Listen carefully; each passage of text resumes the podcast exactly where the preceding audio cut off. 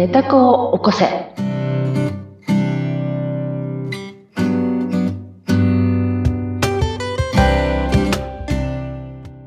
い、皆様こんにちは。寝た子を起こせのひでかです。はい。ご一緒するのは水野ゆきです。秀香さんよろしくお願いします。はい、よろしくお願いします。さて、12月も中旬を過ぎました。この配信の頃はもう年末ムード。わあ、早いな。早いですね。一年また早かったな。そして寒くなってきておりますが、年末といううと、何かされますか？お家のことは。ん。うちね、大掃除しなきゃいけないよね。もうしたのかな、みんな。ねえ。憂鬱な話ですね。お掃除って言われて、話、大掃除、ゆずの話です。うん。こう、不思議とうん、年末になると大掃除しなきゃって思うんですけど、うん、やらないいまま年を越すと、うんうんまあ、いっかって思えるのはあれなんでしょうね。そうね。それもネバ、ねネバネバ成人かもね。ネバネバ成人。あそっかそっうんやらねばっていうね。うん、うん。年内にやらねば。うん、うん。だけど、その年内がうん、枠が外れちゃうから、うんまあ、いっかってうん、うん、うん。なるんですかね。うん。なんかあの、片付けのプロのお友達がいるんだけど、うん。1から12まで、その、要所要所の、ただの掃除の日を作れっていうのね。1月から12月まで12回あると。はい、うんはい。それで、それが全部大掃除だって言われたことがあったの。なるほど、うまいこと言うなと思って。うん。12月に一気にやろうと思うから、大変なんだよ大変なんですよね寒いしね。うん。忙しいしね、12月って。そうですんよね。そして、あの、油汚れは夏にやった方がいいとかね。そうそうそうそうそう。確かに聞いたことはありますよね。とね、あの、窓、窓、窓掃除がね、できなくて、今年は、あの、大規模修繕だから、それをネタにやらないって決めたけど、マンションのね、うん。窓ね、うん、窓拭きね、ごめんなさいって感じだけど、うん、窓はだいぶ拭いてないですね。ね、窓拭きね、窓拭きでしょ？そうね。まあ、部屋の中はね、まあ、もう、ね、埃はたいてした掃除機がやるからね、うん。だけど、他になんかすごいことやったりするんですか？名古屋では。名古屋っていうか。実家の母、は、うん。こと、てか私が子供の頃は本当に、いわゆるもう、ほっかぶりして、叩きかけてっていうのを、母はやってたのは見たことありますが、私はあんまりやったことがないかなっていう。お家で？掃除、それから整理整頓は苦手です。うん、苦手。苦手です自分は許してね。はい大丈夫よ。そう、大丈夫。うんもう、もうそうです。だから、許すことにしてます。そうよ。許すことよ。なぜならば、許してる自分が、その自分の未来を作るので。そうでした。そうなのよ。そうです。自分を責めてはいけないのよ。自分を責めたらうん、未来はまた責めることがやってくるんです。そうでした。はい。でしたとはいえ、うん、とはいえ、家の中は片付かないと、ちょっとそれにイライラしたりもします。あのーこれも片付けの人から教わったんだけど、うんっていうか、この間、たまたま、たま、たまたまというか、まあ、用事があって、うんあのー、4、5年、4、5年ぶりだな、そうだな、5年ぶりぐらいにお会いしたのね、片付けの人に。ねそしたら、その彼女が言ってたんだけど、その、自分の部屋をね、まあ、その、ファーストクラスの空間にしろと。うんうん。もう言って、おっしゃる通りって感じ。わかる言うことはわかる。わかる、わかる。うんその通り。うん、うんそう。もうそう言ってね、空間が大事と。うんうん。その方はやっぱ言ってましたね。空間が大事。うん。だから、ね、それは飛行機がわかりやすいよね。ファーストクラスのあの広さと、ビジネスの広さと、いエコノミーのあの狭さ。そう。もう、心持ちが変わってきますもんね。不そう思議よと。そう。そう。だから、私これ、あ、そうだなと思ったのは、自分のその今居心地の良さって心の問題でやってるけど、うん、もうちょっと頑張って、その自分のいる空間？うん。うん、その周囲？これもやった方、ね、せね、整理をするっていうのもすごい大事だろうなと思っていて、うん。うん。それは、あのーまた来年以降の課題として、うん。えーまた実験したいと思いますけど、はい。この間分かったことは、まあ洋服の断捨離とかは結構やっていて、おーうん、やってます、やってます。あと靴の断捨離もね、もう靴そうでした15ね足までとか、うん、やってるんだけど、えっと、この間ね、なんかね、あの、怒りのエネルギーをね、洋服から感じたんだよね。え？洋服から。怒ってましたか？怒ってた。洋服が怒ってた。あのー暗い湿気のあるクローゼットの中入ってるわけじゃない、うん怒ってんだよね。私のこと、外に連れ出してないじゃないって。うん。だからごめんごめんと思って、うんちょっと着てみたの。ええ。もう全然あんあの時はこんなにもえもえして買ったのに、うんもう全然もうもえもえしないと思って。わかる？わかる？わかるでしょ？わかるよねこれ。あれ、どう、んどこに行っちゃうんでしょうね、あの気持ちは。でしょ？それで、その時に、ああ、もう今までどうもありがとう。本当にありがとう。あの時ね、このお洋服にあなたに会えてすごい嬉しかったこと思い出したよって言って、ね、自分の自己肯定感を高める手伝いをしてくれて本当にありがとうって言ってうん、それで綺麗に畳んで、で、ちゃんとあのレジ、レジ袋だけどちゃんと入れて、うん。本当にどうもありがとうって言って、さよならした。捨てたんですか？そうです。おーはい。断捨離しました。ほんでね、その時に、あの、うんすごい怒ってたじゃないですか、その人が。うんその洋服がね、怒ってるように見えたのね。ううんん。でもこれってさ、って思って、ちょっと展開がちょっと、うんと、激しく展開するけれども、うん。これさ、って、怒りのエネルギーって、うん。自分のことを丁寧に扱いっていう意味だよなって思うわけ。うんうんはいうん。うん。まあそうだよね。その洋服からも分かって、分からせてもらったんだけど、うん。で、そういうことが、例えば人間関係にあった時にね、うん。怒りのエネルギーが自分の中にある時に、うん。怒ってる人を引き寄せるなっていうふうになんとなくふっと思ったんですよ。自分の中で自分をに対する怒りを持ってる時、うん。まあ、お洋服で言えば、お洋服ちゃんが自分の中のお洋服に怒りを持ってる時、うんうんうん、き、に、まあ、まあ、お洋服にね、なんか激しく怒る人は出てこないかもしれないけども、うん。けど、怒ってる人を引き寄せるなっていう、ちょっと客観的に見たとき、洋服が擬人化して、うん。A という革ジャンを着てる人が怒ってますと、中に内包した怒りを持ってますと、うん。その時に、イライラした人を遭遇するなっていうのはなんとなく想像がついたわけ。うん。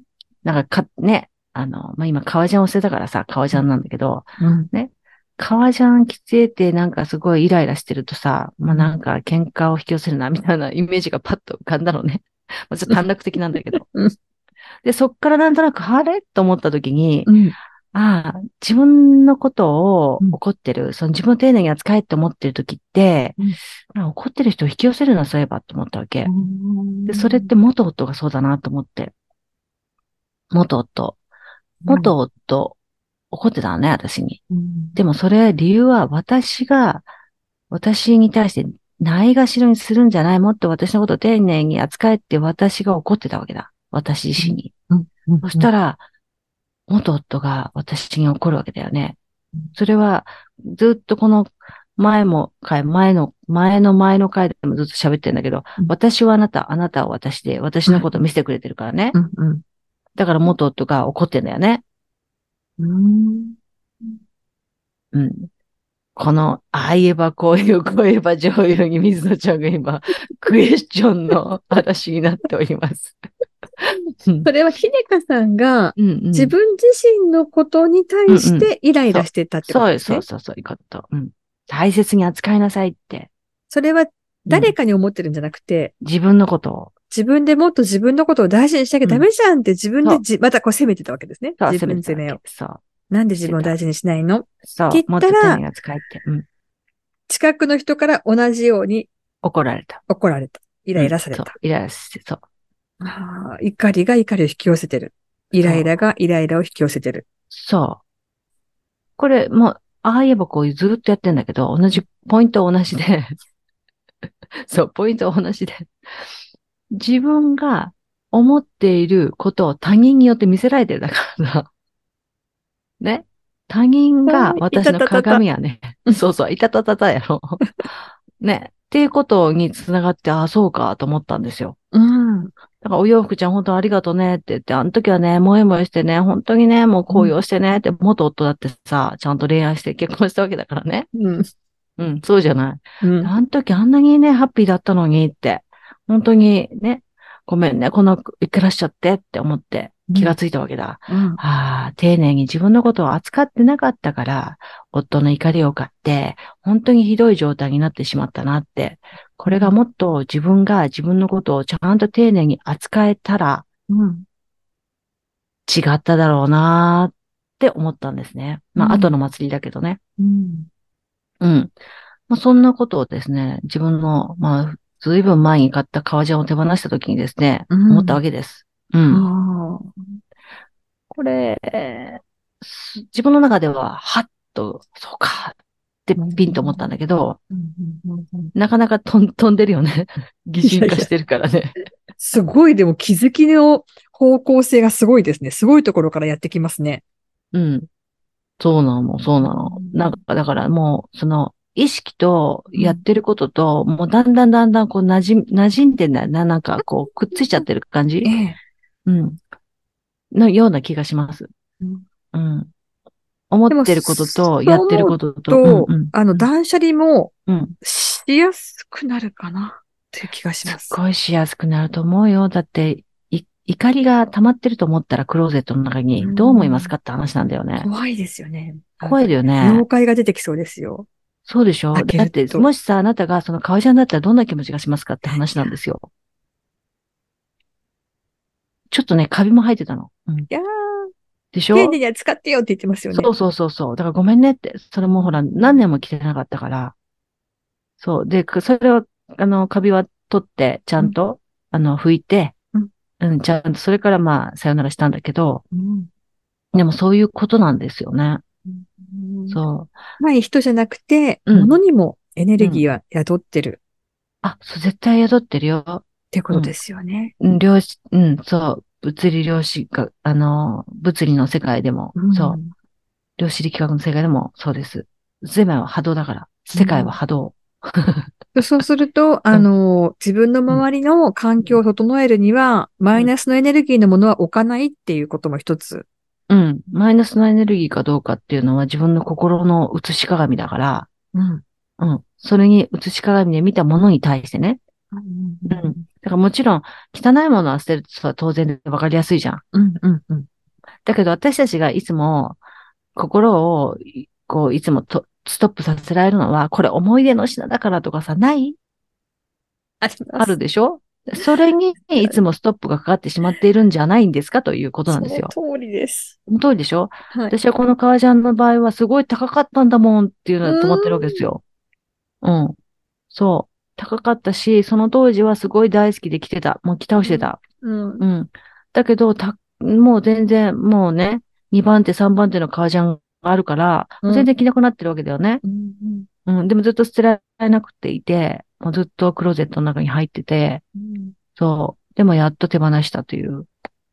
そう。そういうシリーズね。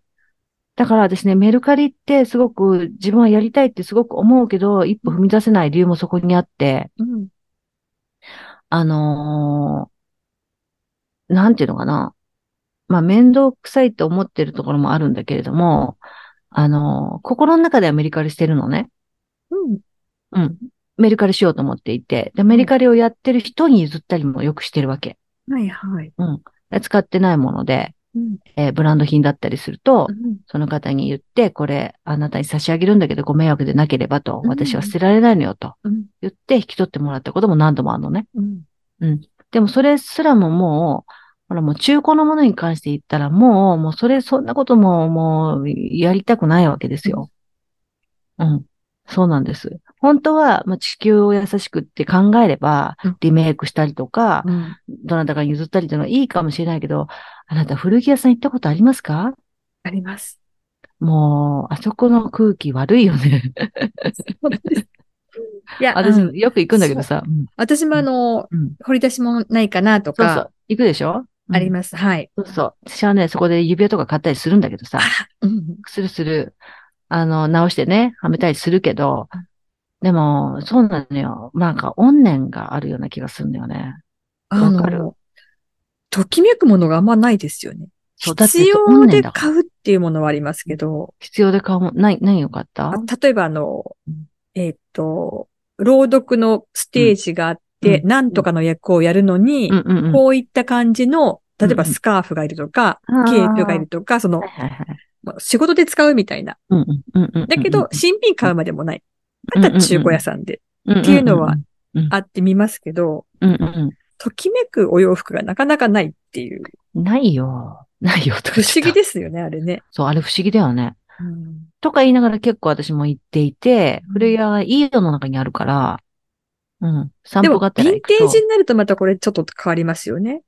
うん、その、そうなんだね。ヴィンテージだとそうなのかもしれないんだけど、うん。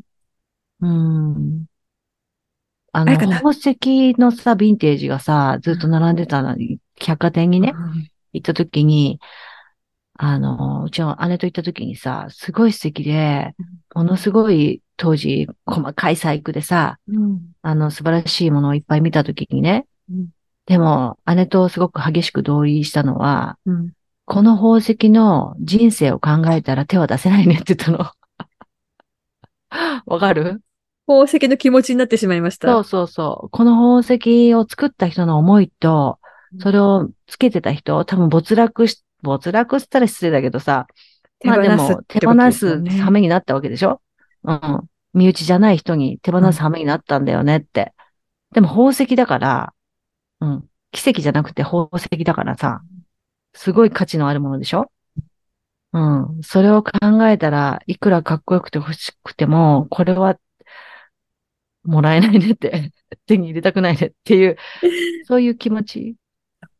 ねまあ、物には確かにそのエネルギーみたいなものはありますよね。すごくあると思う。うんその宝石のちょっと、また外れた例で言っちゃったけど、うんなんとなくその宝石の例で言ったら、なんとなくストーリー描けるでしょ？うん。描けるよね。うん。だってダイヤとかだよ。1800何年とかいうダイヤをさ、知ってた人の位を考えてごらんよってことじゃん。すっごくない？そうだよね。うん。まあちょっとそれからずーっとシューッとちっちゃくなる話で、本当にもうアリンコみたいな話なんだけど、うん。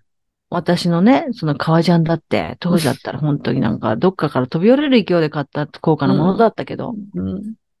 ていう話なんですよ。うん。うんそう。だから絶対なんかあると思うんですよ。そしたら、で、そう、ちょっと話戻すけど、うんその古着屋さんのね、その、私もしょっちゅうよく行くんだけど、その、その気があんまり良くないなってうんいつも感じるんですよね。うんそのぎゅうぎゅうに詰められてて大切にされてないじゃない。うん。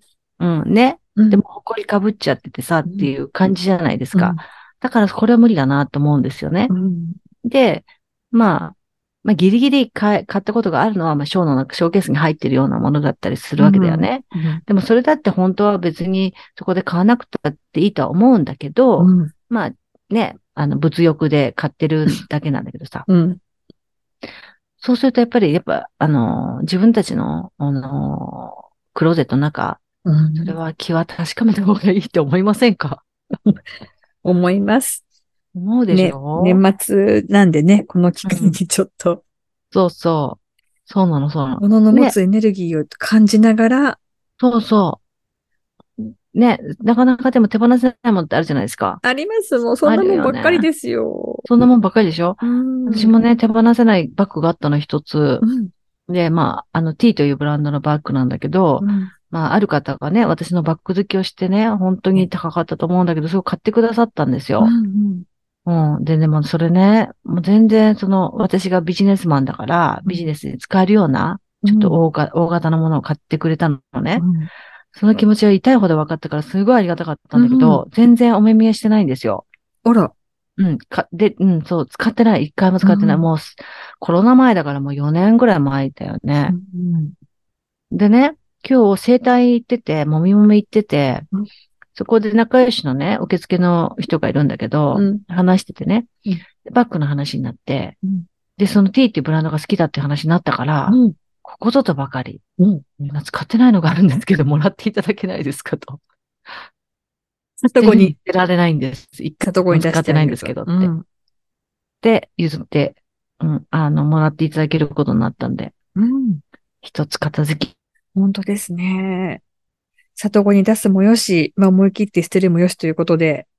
という感じで、あのーまあ、ぐるぐる話しちゃったんですけど、里子にね、バッグを出すことができて、めでたしめでたしと、ういうことで、その、彼女のね、気持ちも大事にできたかなと、成功、一個成功できましたっていう話でございました。うん。断捨離ね、断捨離中に良かった話でございます。ね、せっかくこの年末期なので、うん。今一度皆さんクローゼットご覧いただいて。クローゼットいっぱい。怨念が怨念。怨念が怨念。そう。本当に。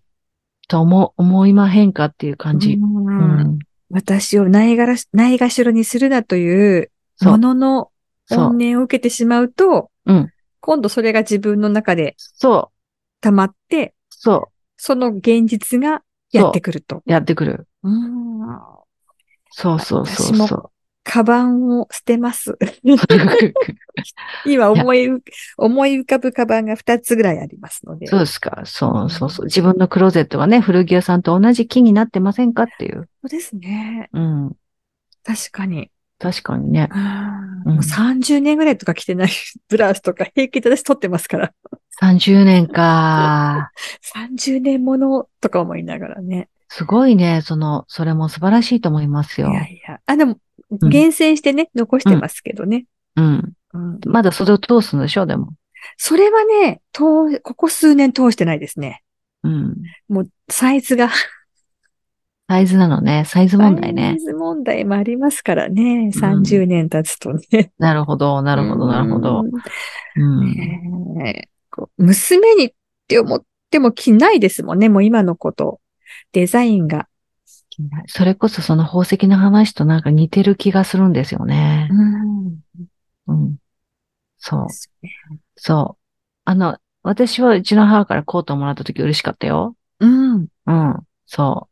うんでも、だってなんでかってコート自分でその初任給で買うの大変だったから。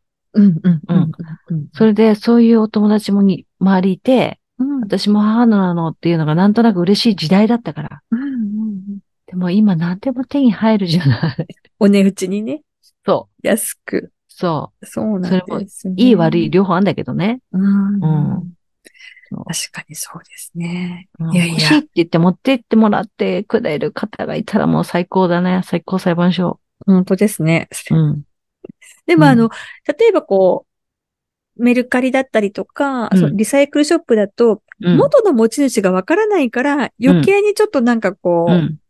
そのものに対する愛情も湧きにくいんですけど、うんうん。知ってる方からいただくものっていうのは、うんうん。あの、大事にしてたんだろうなとか、うんうんうんうんあのこの人の気をもらうみたいなうんうんうんうん声があるので、わかりやすくていいよね。うんわかりやすいですし、うんうんうんあげる時も、うんあ、この人だったらなんか引き継いでくれそうとか、うんうんうん似合いそうとか、うんうんうん。思いがあって、で、その先はもうどうでも、どうしていただいても大丈夫っていう、なんか諦めがつきますよね。そうそうそうそう。似合ったら着てくれればいいし、うんうんおサイズ合わんかったら捨ててもらっていいよっていう。うんうんうんうんうん。そうするとなんか物に対しても、うんうん、捨てちゃうっていうよりも、うんうんうん。ちょっと罪悪感がうんうん減るかな。うん。そのでも罪悪感っていうのさ、うんまた罪悪感シリーズ私たちすごい長いけどさ。長い。もう、長いけどそう、これ好きやなってことはもう私たち罪悪感を感じやすい体質なのかもしれない。敏感なんでしょうね。敏感なのかもしれない。でもその、あの、ブラウスの話ね、リメイクとかそういう線があるんだったらすごくいいなって思うんだよね。うん。うん。うん。なんとなくね。うんう。ん。で、で、で、何が言いたかったかっていうとさ、うんと、うんと、大事なもの、すごい大事で大事で大事で、じゃあ、いつ手放す時がありますかって言った時にさ、例えば私の着物問題っていうのがあってさ、うん。母がね、買ってくれた着物ね、うんもう誰も、うち男の子とか誰もいないわけですよ。。はい。うん。いないのね。うん。で、なんかさ、うちの母がさ、いや、孫が生まれたどうのとか言ってたよ。うん。だけど、私の気持ちからしたら、いや、もう孫にね、おばあちゃんのね、私ほらおばあちゃんなわけじゃん。おばあちゃんのね、着物っていらんよって、そういう時代じゃないからって。うん。ね？うんうん。って、心の中で思ってたの。うん。うん。まあ、母は、母が私に買ってくれたものだから、母の、うんまあ、ものでもあるから、うん。黙ってたんだけど、私の気持ちはそうだったのね、タコは。うんそしたらそれが伝わったのがうん、近年は、その、あのー、振袖問題は、うん。あんたが死ぬ時に、ね、死んだら上にかけてもらって燃やしてもらってって言ってるから、そうですか、みたいな。つまりあなたは私に全部あなたのために買ったってことを、うん。うん最後に示してくれればいいってことですねって、示せばいいってことですねっていう、そういうことで分かりましたって言って、うん、言ってあります。うん。一つ一ついろいろ解決もしていくという。そうそうそう。そう。ことですね。そうはなかなか今ね、物がいっぱいあるからね。いね、本当に断捨離していかないと。そう、8割捨てるんだよ。8割。うん。断捨離の桜庭大王が言ってます。8割ですよって。8割って。ねちょっとでも近づけるようにこの年末、皆さん、クローゼット引き出しを見直していただけたらとはい。思います。私は紙を捨てます。紙紙はすごいね、邪気を吸うんですよ、紙は。そうなんですね。紙が一番邪気を吸うという私の勉強の、あの、一端で、そう、聞いておりますんで。ありました。もう見回しちゃって今。をはい周りを。紙は邪気を吸うそうなんで、紙はどんどん、はい。ありがとうと燃やしてください。わかりました。ということで、それから、あの、ボールペンじゃないや、ペン立て問題は断捨離したの？ペン立て問題はね、するとまた増えるんですよ。あそれがすごい不思議だよね。欲しがってんだよね。欲しがってんでしょうかねなんかあの、うんどっかのマークとか、うんなんか入ったやつをもらうんですよ。だからみんな名前入りなんですよ。なの、なんとか、チタとか、なんとか協会とか。うん。な、なんだろうね。すごいね。。う。ん。でも今、えっと、3つあったペン立て1個になりました。え、三つもあったの？あまあでも3分の1になったということで、おめでとうございます。ありがとうございます。うんおめでとうございます。はいびっくりしました、今。はい一人の仕事で3本のペン立て。そうです。で、ほとんど使ってないっていうね。おめでとうございます。でもあの、断捨離できてますね。はい私たちも断捨離に拍手をかけて、はい。あの、怒りのエネルギーを自分の中で溜めないように、いはい。頑張ってい洋きましょう。服にもそういう気持ちにさせないように頑張りましょう。そうですね。はい。物の気持ちも考えながらといったところでいきたいと思います。ということで、はい。